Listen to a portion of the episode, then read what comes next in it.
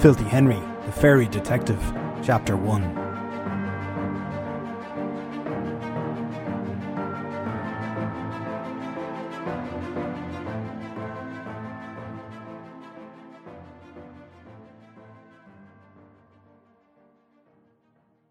Michael held the door to the main bedroom closed, using all his strength to keep the handle in the upright position.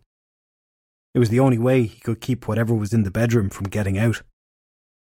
He would have preferred it if the door had been made out of 10 inch thick steel, with a few deadbolts, but bedroom doors generally came in the wooden variety these days. Things like metal doors with multi-locks were classed both as specialist items and also a strange request to have installed in the house. A creak on the stairs made him look over his shoulder to see Jane, his wife, coming up with two mugs of tea in her hands. She carefully sat down on the top stair and placed one of the mugs down on the carpet beside her. There's still no sign of him, Michael asked her, eyeing the second cup of tea with longing. No, Jane said, but he'll be here. On the other side of the door came the sound of something expensive falling over and smashing. This was followed by the pounding of little feet across the floor. The little swine, Michael snarled. Well, what's that going to achieve? Jane asked. You know there's nobody in there to hear you. Well, it might make me feel better, he said, irritated. I still reckon it's just rats we have. We just need to call an exterminator to sort it out. Michael hadn't been happy when he had agreed to let some witch doctor into their house. A supposed exorcist, who no doubt got his jollies by prancing around in nothing but his birthday suit. So if you think it's just rats, why are you holding the door closed? Jane asked. I had to keep whatever it really is in there. At least until your voodoo man shows up. Then it's his problem. Michael said. Jane shrugged and took another sip from her drink. Michael would have bet good money that this whole problem was Jane's fault. She was forever buying random knickknacks from traders on the street because they told her some horse crap story about the magical powers the object had. Things that promised good fortune. Powders that prolonged life and improved health.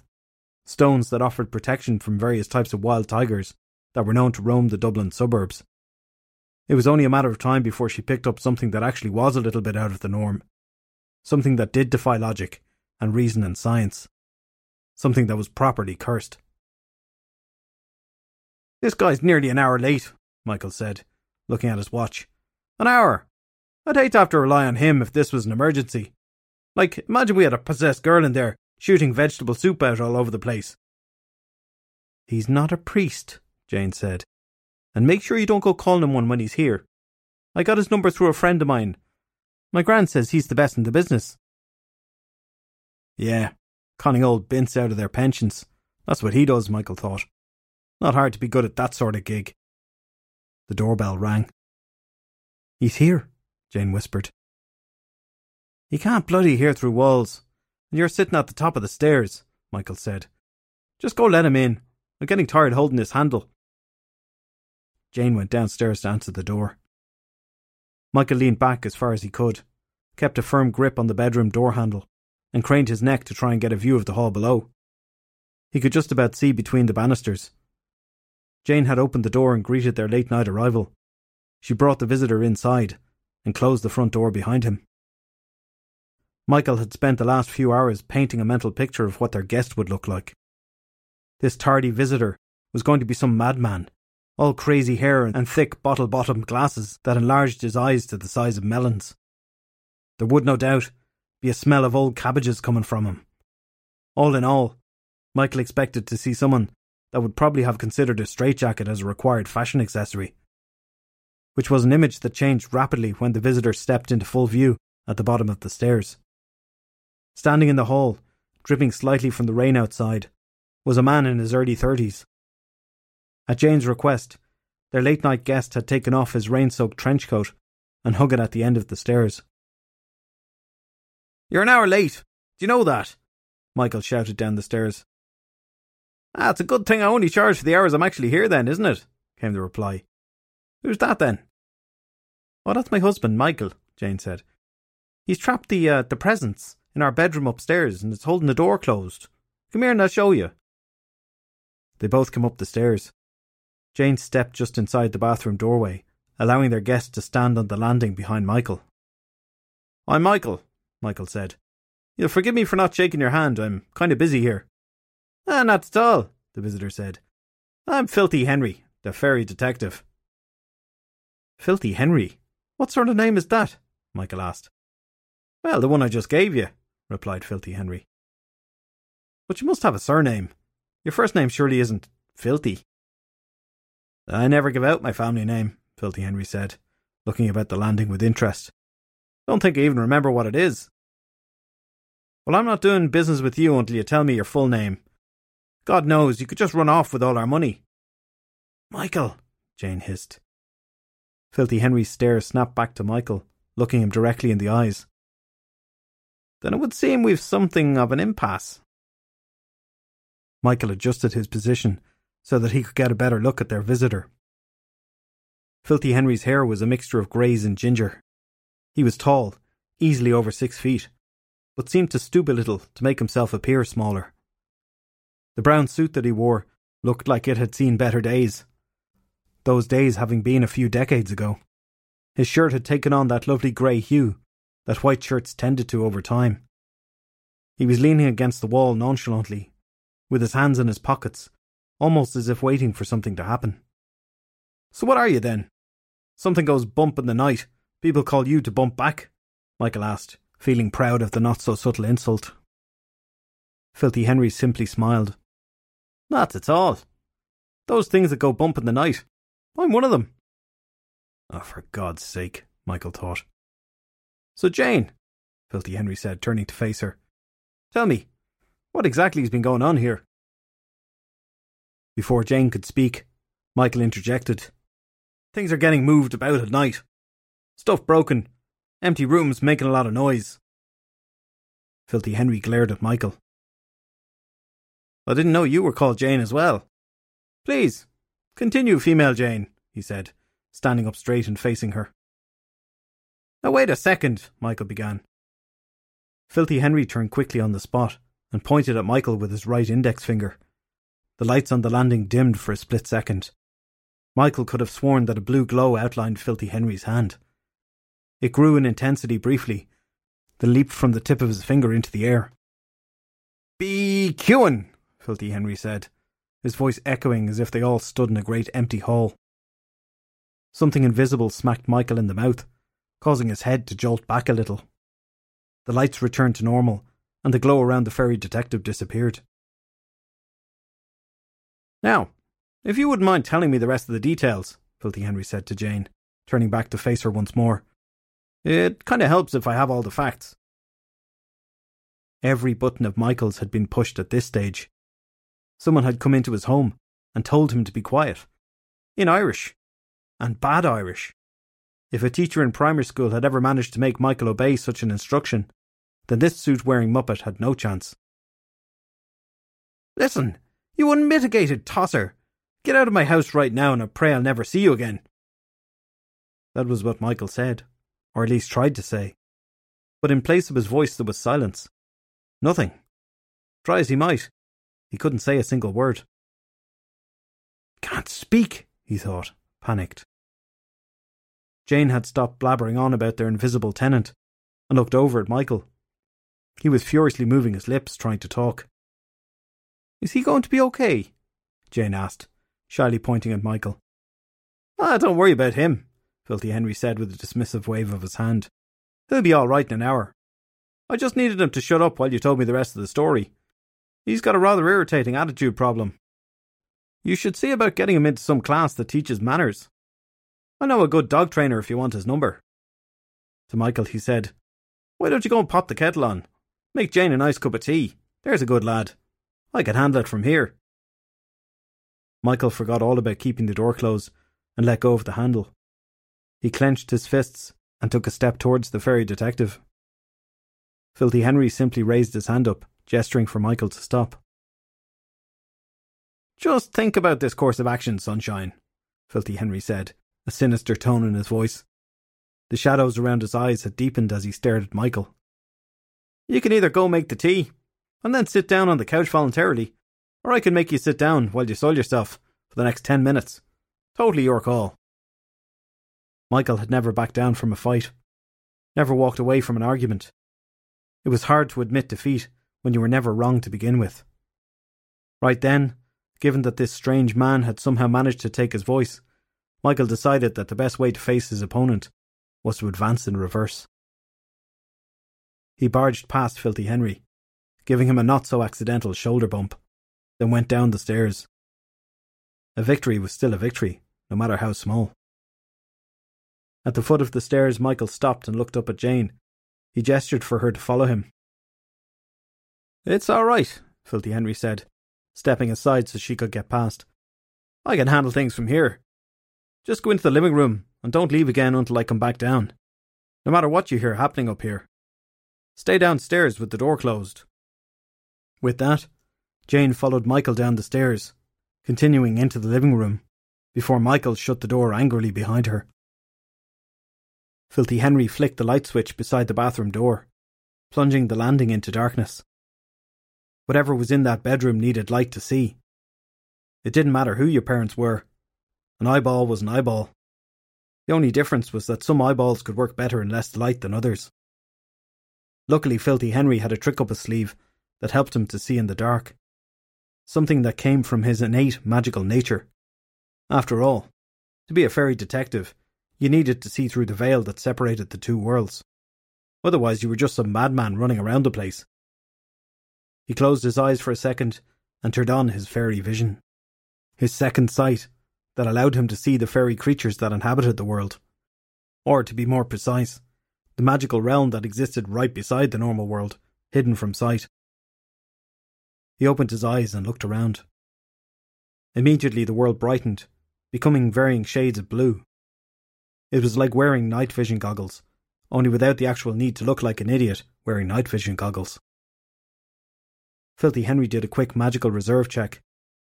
So far, he had only cast the silencing spell today, which barely cost any energy to begin with. This meant that he still had practically a full magical tank in him. More than enough power to cast one big spell, or a lot of little ones. Given the disturbances Jane had told him about over the phone, there was nothing at all dangerous up here. It was going to be an open and shut case, but it always paid to be prepared. He crept over to the bedroom door and pressed his ear against it, listening for any movement coming from the other side. There was nothing to be heard. Reaching down, Filthy Henry took hold of the door handle and slowly turned it, opening the bedroom door as quietly as possible. He peered into the room through the slight gap, but could see nothing moving at all. The shades of blue, better than any military grade night vision scope, showed everything in perfect sapphire tinted detail. Filthy Henry slowly moved his head around the door to get a look at the rest of the room. It was your typical bedroom, a double bed in the centre of the floor, lockers on either side of it, with lamps on them. Along the back wall stood a large wardrobe. The windows had their blinds pulled closed, but a little bit of light from the street shone through. Then Filthy Henry spotted movement on the far side of the bed. There was a creature rummaging around in the top drawer, sniffing at things as it pulled them out before discarding them to the floor and searching in the drawer once more. It was no taller than a foot and a half at the most, with a scrawny frame that would have made a weight concerned skeleton consider going on a diet. Two elongated ears spread out like small wings on the creature's head, a pointed cap perched between them at what was probably meant to be a jaunty angle. Filthy Henry was somewhat relieved at the sight of the creature. There was always the chance that one of these seemingly standard cases would result in a nasty surprise. It added a degree of uncertainty to the job that he hated. But here it was, nothing more than a simple red man. Even a child could handle one of these without resorting to magic. Red men were one of the lowest forms of fairy in the fairy world, mainly because they had very little to offer, very little to even justify being classed as a fairy. They were notorious for just being pranksters, although their definition of what constituted a prank was wildly different from the one shared by the rest of the world, be it human or fairy. A few centuries ago, the king of the fairies, had tried to reclassify the red men race as deformed humans, wanting to trim the evolutionary tree of fairy kind and make them man's problem. It wasn't a bad plan, as plans went. Only the execution part of it failed. The Fairy King had slightly lost his mind and made the declaration in the middle of his hall stark naked. It's kind of hard to follow the instructions of royalty while you're avoiding an accidental eyeful of wobbling genitalia. As a result, the king was quickly removed from power and the Red Men continued being fairies. Since the Red Men played pranks on whomever they wanted, regardless of race, it wasn't uncommon to find one living in a human house and causing mischief. They had no real magical powers at all. It was as if the entire race had slept in on the day all the useful fairy parts were being handed out. They could avoid being seen by humans if they wanted to. A feat that was as impressive as pointing out you could breathe. But that was about it. Filthy Henry brought up his right foot, quietly, and pulled his shoe off as silently as possible. He took aim, and like a ninja short on cash for throwing stars, lobbed the shoe towards the creature's head. The shoe sailed through the air with the grace of a duck falling from the sky. It flew over the bed and connected with the side of the red man's head, knocking the creature sprawling to the ground. Filthy Henry wasted no time. As soon as the shoe had left his hand, he fully entered the room, closed and locked the door behind him, then flicked on the light switch. His vision returned to normal, the blue outlines of objects gone. Pocketing the room key, Filthy Henry walked around the bed and looked down at the red man as it rubbed its head. The creature's skin was a dark shade of red, a maroon colour, thus where the race got its name. Originality was another thing that was lacking amongst the red men race. It had on a pair of blue shorts, tied around the waist with a length of rope. Its hat was a bright yellow colour, in no way matching anything about the creature. Scattered on the ground around the creature were various types of women's underwear bras, knickers, pants, and what looked like a shoelace made from silk. That was uncalled for, the red man said, glaring up at the fairy detective. Wait, how can you see me? Don't worry about that for the minute. Pass me my shoe, Filthy Henry said. He held out his hand and clicked his fingers twice. The red man did as instructed, tossing the shoe up in the air towards Filthy Henry. So, what the hell's a red man doing here? More to the point, why are you trawling through women's underwear? It shouldn't have been possible to notice, given his complexion, but Filthy Henry would have sworn that the red man went red from embarrassment. The creature stopped rubbing the side of its head. It suddenly found everything else in the room more interesting to look at, staring at anything to avoid looking at the fairy detective. As it looked around, the red man tried just as hard to avoid looking at the assortment of underwear on the floor around it. Sometimes it's just too easy, Filthy Henry thought. You're a cross dresser, he said, arching an eyebrow, indicating the array of garments on the floor with a nod of his head. No, I'm not, the red man said. It's just the the fabric softener stuff. Plus, it, it it's just so it's so soft and it smells so good. The creature trailed off and simply sat there, staring at the floor. It reached out and picked up a bra, rubbing one of the cups against its cheek. Red men were one of the strangest races of fairy that Filthy Henry had ever dealt with. Aside from their penchant to play pranks, they were easily addicted to scents and textures. No two enjoyed the same smells, but the addiction was always the same.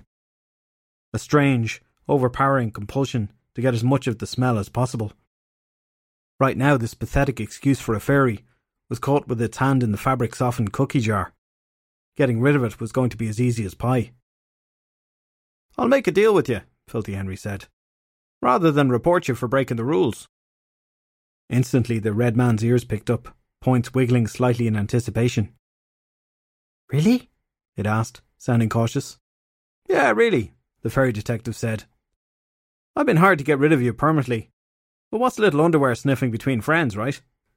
He winked at the red man. So here's what I propose. You can stay in the house for as long as you want, and every night the humans will leave out three freshly washed pieces of underwear for you to enjoy. But you're to stop with this nightly raiding, and I don't want to get called back here any time soon, because things are still going bump at the night. Understood? You get your nightly fix. They get to think that for some reason they've magical underwear that keeps pixies at bay. Filthy Henry watched as the creature considered the proposal. The red man stood up, straightened what little attire it had, and held out a little hand. Well, you've got a deal, Mr. Henry. Filthy Henry, Filthy Henry said. taking the hand and shaking it firmly three times. Two little blue sparks appeared, one over each hand. They floated into the air, joined together, then vanished in the blink of an eye. The red man's eyes opened wide, its mouth doing likewise. A half breed, it said in a whisper. Yeah, one and the same, Filthy Henry said. So just remember who you made a deal with. One that we've magically sealed. You don't want to see me again. I'm uglier than you are, and who wants to see that twice in a lifetime? Now put all that crap back where it belongs. I'll go tell your new hosts how to ensure their disturbed ghost doesn't bother them anymore. Jane had been regaling Michael with the events of the past 24 hours, non stop since the fairy detective had sent them downstairs.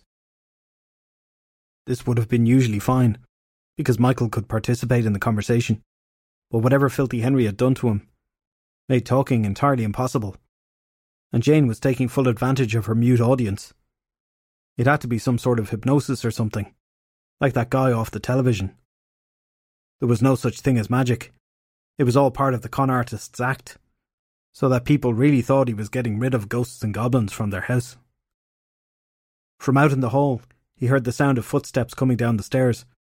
Then the door into the front room opened and Filthy Henry entered. It's done, the fairy detective said. Michael reached over to the coffee table, picked up a pen and paper. He quickly scribbled out a question and ripped off the page, crumpling it slightly and tossed it at Filthy Henry. The fairy detective caught the note, opened it up and read aloud. It's done then, is it? he said. Why, yes, Michael, it is. Just like I said when I entered the room only two seconds ago. You shouldn't have any more problems with the, the spirit that occupied your upper floor. There is one thing you have to do, though, to keep the spirit away. Oh, you mean you didn't kill it or exorcise it or whatever it is you do? Jane asked. Well, I didn't really have to kill it to make it leave. Just find its weakness. If you leave a dinner plate out every night before going to bed, with three pieces of freshly washed underwear on it, the spirit will stay away. In particular, your underwear, Jane. We wouldn't want to risk any of Michael's skid marks angering the spirit and bringing it back. Michael frowned at this strange instruction and wrote another note, holding it up for Filthy Henry to read. Now, Michael, there's no reason to swear, Filthy Henry said. So we do that every night, and all the strange things around here will stop? Jane asked again, twirling some strands of her hair around her little finger as she looked at Filthy Henry. The fairy detective nodded his head. In a week or two, change the brand of softener you use. Then at the end of the month, don't leave out a plate for a few nights in a row. It'll eventually get bored and move on. A strange tingling sensation started in Michael's mouth, running along his tongue and spreading to his cheeks. He guessed it was an indication that Filthy Henry's little trick was wearing off, which was great, because once he could speak again, Michael had a long list of things he wanted to say to the freak in his sitting room. Now, the small matter of payment, Filthy Henry said, looking at Michael, and then I'll be on my way. Jane rose from her seat, walked over to Michael and grabbed his arm. She tugged him up, then pulled out his wallet. How come I've to pay for this if she's the one who wanted it? Michael thought, wishing he could scream it at her. He snatched his wallet back from Jane, opened it, and pulled out fifty euro. Filthy Henry took the money and simply stared at Michael directly in the eyes. Ah, if I was you, Sunshine, I'd fork over the rest of the bill. That is, unless you want this no voice thing to last for a few more years. The fairy detective sounded like that statement was more a promise than a threat. Something about how he was standing suggested that very few people ever tried their luck with him. Grudgingly, Michael pulled out another hundred euro and handed it over. Filthy Henry smiled, took the rest of the money, and put it all into his pocket. Pleasure doing business with you. Don't worry, I'll show myself out. He nodded at them both, then left the room. Jane sat down on the couch and turned on the television with the remote, flicking through the channels. But Michael stood there, wallet in hand, feeling the tingle spread throughout his mouth and down his throat. Tonight's events were grating on him. This random stranger had come into his home, done some hocus pocus, and walked away with three times what Michael thought the service was worth. That could just not stand. He threw his wallet on the couch and followed Filthy Henry out into the hall. There were several pieces of his mind he wanted to share with the suit wearing Muppet. Magic tricks be damned. Filthy Henry collected his trench coat from the end of the banisters, pulled it on, then opened the front door and stepped outside. It was still raining, although not nearly as bad as it had been when he arrived. He pulled up his collar and buttoned up the coat. He heard movement behind him and turned around to see Michael approaching, the glow of the silencing spell around his mouth fading rapidly as it wore off. Oh, there's always one, he thought. Doesn't hear you, Michael said, fighting the residual effect of the spell to unload whatever was on his mind. What do you think you are? Right now, Filthy Henry did not want to deal with some irate moron who wanted to negotiate the fee. More so, because these conversations usually ended up the same way, with fists flying about the place and the noses of fairy detectives getting thumped. Unluckily for Michael, Filthy Henry still had an abundance of magical energy left inside him, since he had not needed to use any with the Red Man. Enough energy for one really long lasting, funny spell. The one that sprang to mind would resolve the situation quite nicely. He aimed his hand at Michael. Shulo Dain Adi, Filthy Henry said, gesturing with a flick of his hand. A little blue orb appeared in the air and rushed straight towards Michael, hitting him directly in the chest. The man watched in amazement as his hands, seemingly with a mind of their own, started to take off his clothes. In under a minute, he was fully naked, standing in the hallway staring at Filthy Henry. Oh, sorry, Michael said, looking panicked and struggling to get control of his hands once more. I'd say you'll be more embarrassed than sorry in an hour or two, Filthy Henry said, turning around and walking down the driveway. At the gate, he looked back over his shoulder and saw Michael taking an awkward step forward like a giant drunk baby learning to walk. He took another step, then another, slowly and stiffly making his way down the garden towards the gate. Rain hit his naked body and made it glisten in the streetlight. The look on his face was one of intense concentration as he tried to regain control over his seemingly wayward body. Ah, that'll learn him, the fairy detective thought. Filthy Henry left the gate open, not wanting to hinder Michael on his walk, then headed home.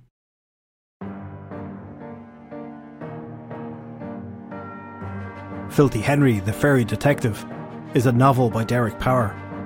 Other Filthy Henry novels are available to buy on Amazon Kindle. This completely free audiobook podcast version was narrated by Niall Milton.